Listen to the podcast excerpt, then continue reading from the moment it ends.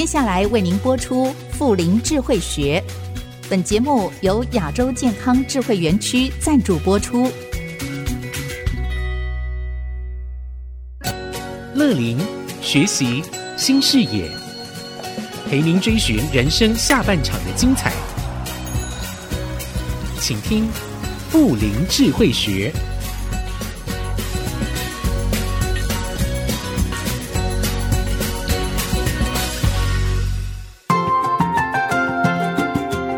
友们好，欢迎收听《富林智慧学》，我是乐伦。周围呢有很多的朋友呢，当孩子成家立业搬出去之后，两老守着个大房子，都在想，是不是应该要考虑换小一点的房子，或者是现有的房子改装成对于银发高龄者比较友善的设施呢？也许这样就可以实现在地老化啦。如果想要在地老化，还要配合哪一些条件呢？我们今天邀请到专家，他是台湾房屋集团乐林事业中心的执执行长高彦斌。彦斌，你好。哎，乐伦姐，各位线上的听众朋友们，大家好。彦斌在台北医学大学医学院毕业之后呢，你到美国修了两个硕士，是医管财务，还有研究高龄的，在那个时候就已经看到这个趋势了耶。其实，在我医学院最后一年，我在台大医院做实习医生的时候，哦、我那时候就注意到，我对于跟长者相处，哦、我觉得很自在，大概是我的个性所然。所以，当我开始定定我的一个方向，说，哎，我觉得人每个人都会老。看到我的父母老了，我自己以后也会老。嗯、我觉得这个族群值得社会上更多人来关注，是，而且不是只有关注，是付诸行动来帮助他们。嗯哼哼，所以我也是因为这样的一个使命的驱使，我到美国的时候专门研修老人学跟长照。哦、是，那再加上我先前这个医管方面的专业，我就想说，嗯，本来是要管理医院的，那同样的一些我学到的技能也可以来管理。不管是长照机构，或者是这个养老的退休社区，呀.啊，也就是我在美国常看到的模式。我觉得美国这方面，呃，很多的服务启发了我很多的想法。是，所以你看，彦斌结合了医管还有长照，甚至呢，你现在还在读医学资讯的博士班，哈，所以等于是横跨医管、长照、资讯这三个领域了。接下来就要请彦斌跟我们谈一谈，如果要在地老化，必须要具备哪一些条件呢？不瞒您讲，在地老化，也就是我们常听到的所谓 aging in place 这个观念，其实放诸四海，非常多的国家、还有社会、还有民众都赞同这样理念，因为在自己熟悉、熟悉自在的家庭哈，还有家人，那更重要是不限在这个房子里面哦，就是它的周遭这个社区。譬如说去楼下的菜市场，嗯、有老朋友在隔壁，然后想要看病看医生哈，走个几个路口有一个以前就照顾你的老医生，是很方便，诸如此类，嗯、是。所以以前我们常听到就是所谓在地老化，但是不瞒您讲，我到美国之后，我工作留学的时候，我看到的另外一个现象，让我有一点刺激我一个新的想法哦，那就是说，那为什么？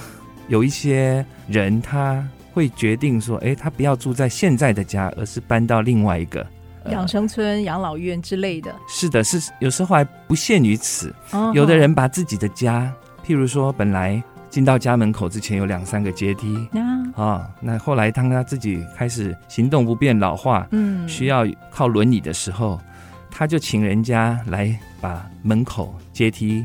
加装一个坡道，变成无障碍设施。对，变无障碍。然后到厕所如如厕的时候，马桶旁边多加个手把，嗯、方便他站起来。是，也非常人多做这些事情。是，那事实上，台湾现在在实施的长照制度叫长照二点零。嗯，它也是里面有一项给付，就是。对于一些辅具，还有家里的一些装修，是无障碍环境的改善。哎呀，这个我婆婆有享受到，因为她在四年多前呢、哦，也申请了这个长照服务，所以呢，包括您讲的在浴室装设扶手。是的，那这个是什么呢？我们常讲呢，居住环境有很多嗯需要注意的地方，对需求。其实在我看来，最重要其实是安全。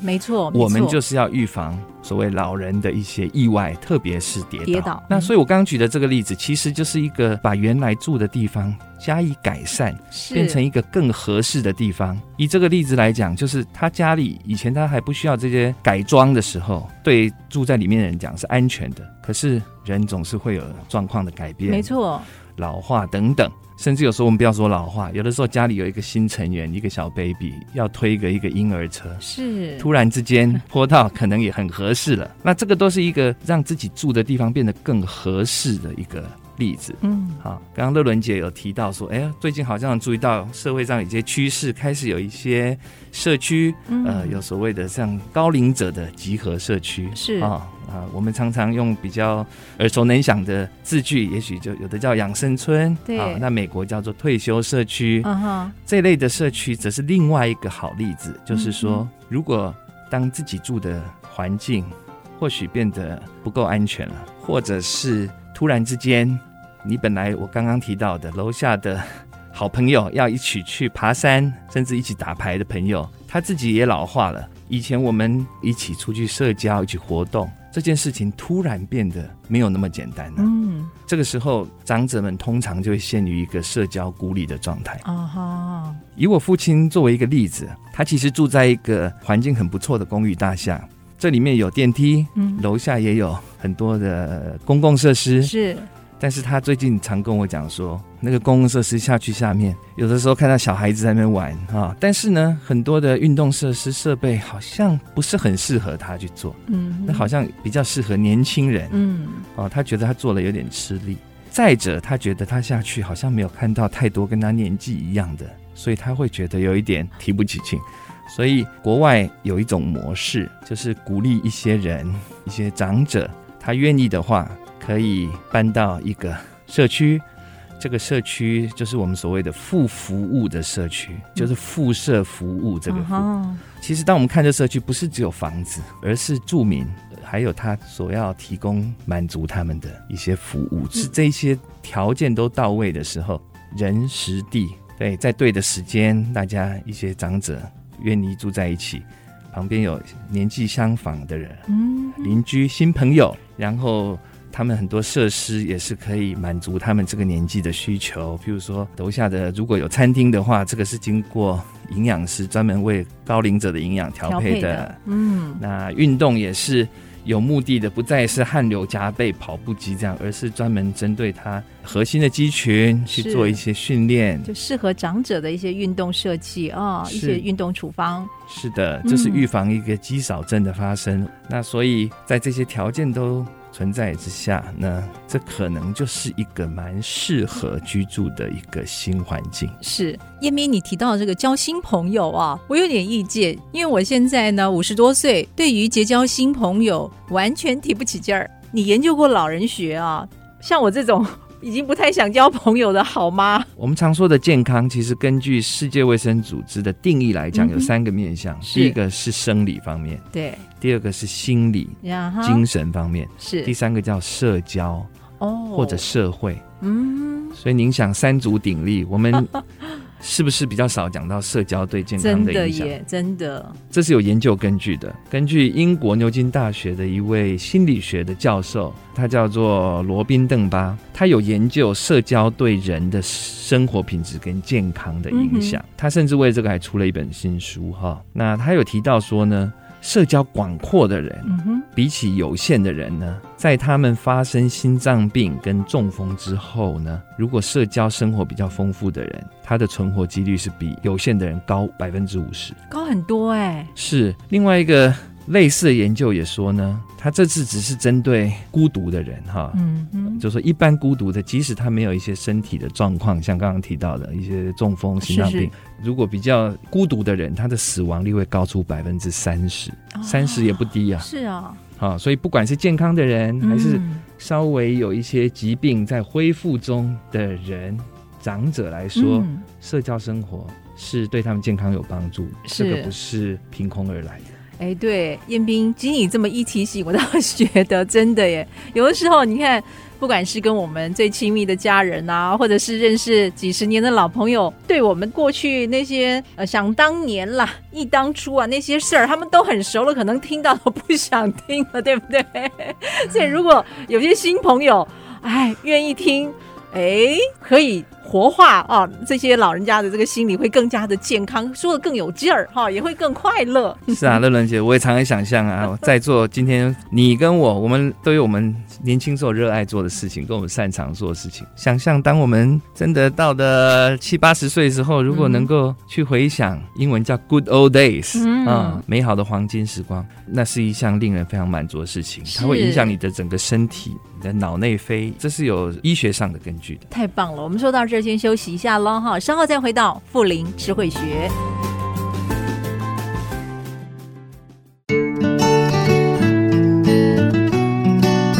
IC 之音 FM 九七点五，欢迎朋友们回到富林智慧学的节目当中，我是乐伦。今天呢，我们邀请到的来宾是台湾房屋集团乐林事业中心的执行长高彦斌。彦斌，我们在前面也提到了啊、哦。在地老化要有一些条件的，但是我发现我周遭有很多的朋友们现在都很想得开，他们也觉得孩子有他们的生活，不要跟他们住在一起。如果老了呢，就要去住这个养老院呐、或者是养生村。刚好你是在乐龄事业中心嘛，你的所学以及你现在从事的工作就是在这方面。对于高龄者要去住那个外面的健康住宅，长者真的那么容易接受吗？有一句话叫“我们其实都没有老过”。当我们人老的时候，其实啊，年纪的增长，我们对于很多事情的安全感会降低的。对于我们财务状况，对于我们的亲人的这个人际关系，会不会怕被遗弃等等。那所以过去的确这些就是，虽然我从事的职位叫做乐龄事业，但是很多人常问我：您觉得乐龄这个领域已经成为一个事业的这样一个规模了吗？嗯，老人真的愿意掏钱吗？根据国外很多研究，哈，这个我们讲乐龄经济学，橘色商机是高龄商机。其实国外研究，日本还有欧美都有一些学者甚至出书分析，其实这个条件是越来越成熟了。但是这个心态来讲，它一定是从一个满足需求的服务开始。嗯，当你能够发展一个商品，或者是开发一个服务，真的能够打动长者的需求的时候，他们是愿意接受的。以刚刚我们的所说的这个住在哪里这件事情来讲，好了，住家里是最自然的，不用花很额外的钱。想到要搬到另外地方，可能要付出额外财务上的这个投入。其实除了财务上投入，还有一个心理的投入。嗯，就是他要适应新的环境哈。对，而且这适应很有趣哦。我们听到周遭的人，还包括我自己，有的时候呢，长者如果跟他身旁的朋友。说我要去住到一个都是老人的老人社区，嗯，有时候他们会有害怕别人用异样的眼光看他，说你被你孩子遗弃了吗？啊，那为什么会这样讲呢？国外为什么比较少这样讲呢？我我曾经想过这个问题，因为呢，我们在做一个决定时候，我们要把我们的选项拿来做比较，所以当我们眼前的一些选项都没有办法满足我们，就很难去做比较。举个例子，如果有人问我，你愿意住到一个养老社区吗？第一个，我们台湾这样子的服务社区其实并不是那么多，水准也有参差不齐。当你问到的人，他只是想到那些他刻板印象中的那样子的服务的时候，他可能就觉得啊，你怎么会住？怎么会把你的父母送到那样的地方？嗯，但是在欧美也有很多的服务，他们已经经过了多年的研究跟演进，已经是一个很舒适。很能够满足长者的服务的地方，这时候他们的孩子去看的时候，他们对于这种感觉一点都不存在，他反而觉得说：“爸爸妈妈好替你高兴哎，你住进来这地方怎么不仅比你以前好，怎么好像连我都有一点羡慕了？是，怎么楼下也有温泉，然后有一些游戏室，打牌的时候三缺一的时候也很好找到第四个人哦，而且不想煮饭的时候，你还可以到楼下。”的食堂有很多营养师经过设计调配的精准饮食。是，如果有这样子服务的时候，这时候要来做这个决定，你愿不愿意住到那里，或许就不是那么难的决定了。是，以我的经验，大家的心态都慢慢改变了。我最印象深刻是，有的时候我们坐计程车的时候，跟司机大哥在聊的时候，因为我学这个的，我有时候会有意无意的去问他：“哎，你对于这个老年生活的想象，家里有没有长辈啊？”我最常听到一句话就是说啊，我现在觉得我以后老了哈，还是要靠自己。第一个，孩子们现在少子化，他们三明治世代，下面有小孩子要照顾，又没有那么多兄弟姐妹可以分忧解劳，嗯，来照顾以后的我。所以我能力允许的时候，我或许要开始想我以后怎么样。爱孩子就是让孩子的负担不要太大，嗯，所以这个观念在传统上我们是比较没有，传统上比较多是责任义务啊。我们以前怎么样照顾我婆婆、公公、岳父、岳母，以后我也希望的孩子怎么照顾我。但是台湾已经是一个高龄化、少子化的一个社会了，大家都觉得说，或许我们未来不太有这样的条件，这是第一个。第二个来讲，就是我们的社会的演进。也开始有一些改变，让我们对于自己要来照顾自己这件事情，似乎有一个更开放的态度。以我的例子来讲啊，我没有兄弟姐妹哦，你跟我一样。当我的母亲她面对这样的状况的时候，她当然想象，她万一生病的时候都仰赖她这个唯一的孩子照顾的时候，对我来讲或许是辛苦的。嗯哼，所以她的爱也展现在替我着想这个方面。第一个。嗯那或许你会说他可能没有选择，但是我刚刚有提到台湾是高龄化、少子化社会，为什么最近我们跟人家谈话，越来越多人对于不要单纯靠孩子来照顾你，在同个屋檐下这件事情有更开放的态度？或许大家都体认到了，现在跟以前不一样，真的，以前很容易有五六个兄弟姐妹来分担，现在有两个、三个就已经不容易了。嗯，所以我妈妈那时候虽然如此，她还是有她传统的一些想法跟。对于不住家里的一些哈这个忧虑，譬如说他觉得可能到那边要重新认识新朋友，我们刚刚有聊到的谈何容易，所以其实我要带出的第二个就是有的时候呢，在一个新的环境里面，如果刚好有旧朋友或旧亲友一起，知道未来会一起养老，然后这也是一件不错的事情。嗯，以我母亲来讲，因为我的姑姑的孩子也就是我的表弟，嗯，呃，从小就出国在。国外成家立业工作是，所以我的姑姑对这个的需求感非常的强，所以当她邀请我母亲一起陪她去看这样子的案子，那一天我妈妈或许因为我姑姑欣然的决定要未来要过这样的日子，所以她就登记说她以后要住到这边。我妈妈本来对于这个新环境的忧虑就多了一层保障，她觉得哎有这个小姑一起，嗯，本来就很谈得来的，老来住在隔壁。也挺好的哦。然后，即使交不到新朋友，也有老朋友。是。但是我知道，我姑姑跟我妈妈个性上，我相信他会交到更多新的朋友。是。哎，彦斌，那后来让高妈妈心动，愿意哦，以后老了要住那里的，有哪些条件吸引她呢？我妈妈呢，她是一个喜欢旅游，她一向喜欢泡温泉，所以当她知道一个社区这边是未来她老来了。每天睡觉前可以去泡个温泉，通体舒畅的去睡觉的时候，他这个打动了他。这是第一点，有温泉。对，有温泉。第二个，我妈妈年轻时候喜欢做的家事很多，但是唯一比较没有兴趣的是做饭。彦斌，这我也要举手。你知道，我有一个好朋友也说，我们煮饭呢，煮了一辈子哦，其实是因为责任，但是。真的爱吗？不是那么爱，所以当孩子呢各自成家之后，最开心的是哦耶，不用每天煮饭了。对，有人煮给我们吃最好。对，但乐伦姐，这个真是一个我必须要提到非常重要的一个议题。偏偏我们在高龄化老化的时候，营养对我们重要性更重要。是，根据研究。独居的人，自己吃饭的人，他的胃口也会比较差。对，所以为什么现在的台湾，我们的外面，如果你住在自己的家里或社区附近，开始有这种送餐，或者是在社区共餐、共识，我觉得共识，嗯，一群人坐在那里吃饭，有机会聊天，这个就我刚刚讲，这不是只有吃饭的，而是社交，社交的乐趣带动你的食欲。让你去重视高龄时候非常重要的一个营养议题，这个重要。但是我妈妈就是不喜欢做饭，打动她的是，她到这个社区，她可以就到楼下去吃饭。是，而且这个食堂哈有五六个，然后每一个食堂的菜都不一样。嗯哼，然后他们的菜色也会改变。嗯，他自己爱吃个茶碗蒸，她就吃个茶碗蒸。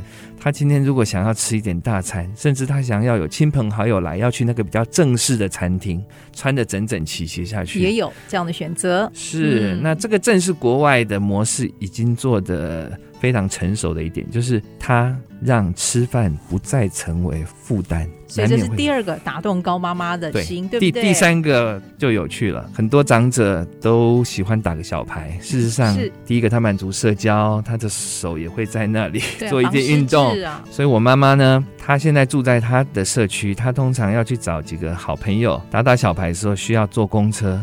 通常花大概四十分钟到一个小时到个地方，然后再回来。所以当他知道楼下有公共空间，有这个油气室，可以很容易让他找到住在这个社区里面。排搭子，排搭子，嗯。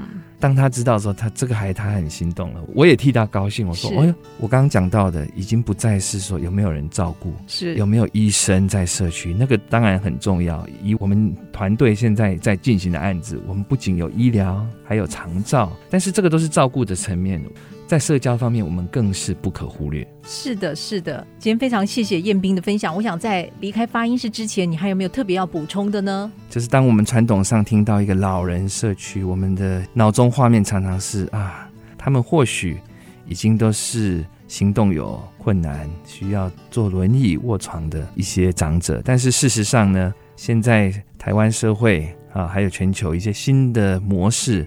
其实是希望在他们还健康年轻的时候，让他们住到一个环境去，让他们能够维持甚至甚至促进健康。嗯哼。以我所学的医学跟公共卫生学有一个理论叫三段五级，就是它的第一段就是讲前端，你在还没有生病之前；第二段是生病；第三段是生病之后。所以我们现在在做的这个案子，就是兼具这三个时段的需求。我们不仅是生病了可以找到照顾的人员，你生病之后或许不会恢复，但是你要在一个很合适的地方安养跟复健，那个是我讲的后段第三段。但是第一段就是健康促进跟健康维持，预防生病，预防失能这一段其实是更加的重要。是，其实住进去的居民他们在乎的是如何能够越住越健康，越住越优雅。是越住越有年轻的感觉，这已经是超乎我们原来的刻板印象。所以这里面的居民，其实他的组成跟他的需求跟想象，已经是跟以往不太一样了。是，那我觉得这是一个很多世界上比较先进的国家，比如说北欧，他们常常很重视在失能之前就要去延缓失能。嗯。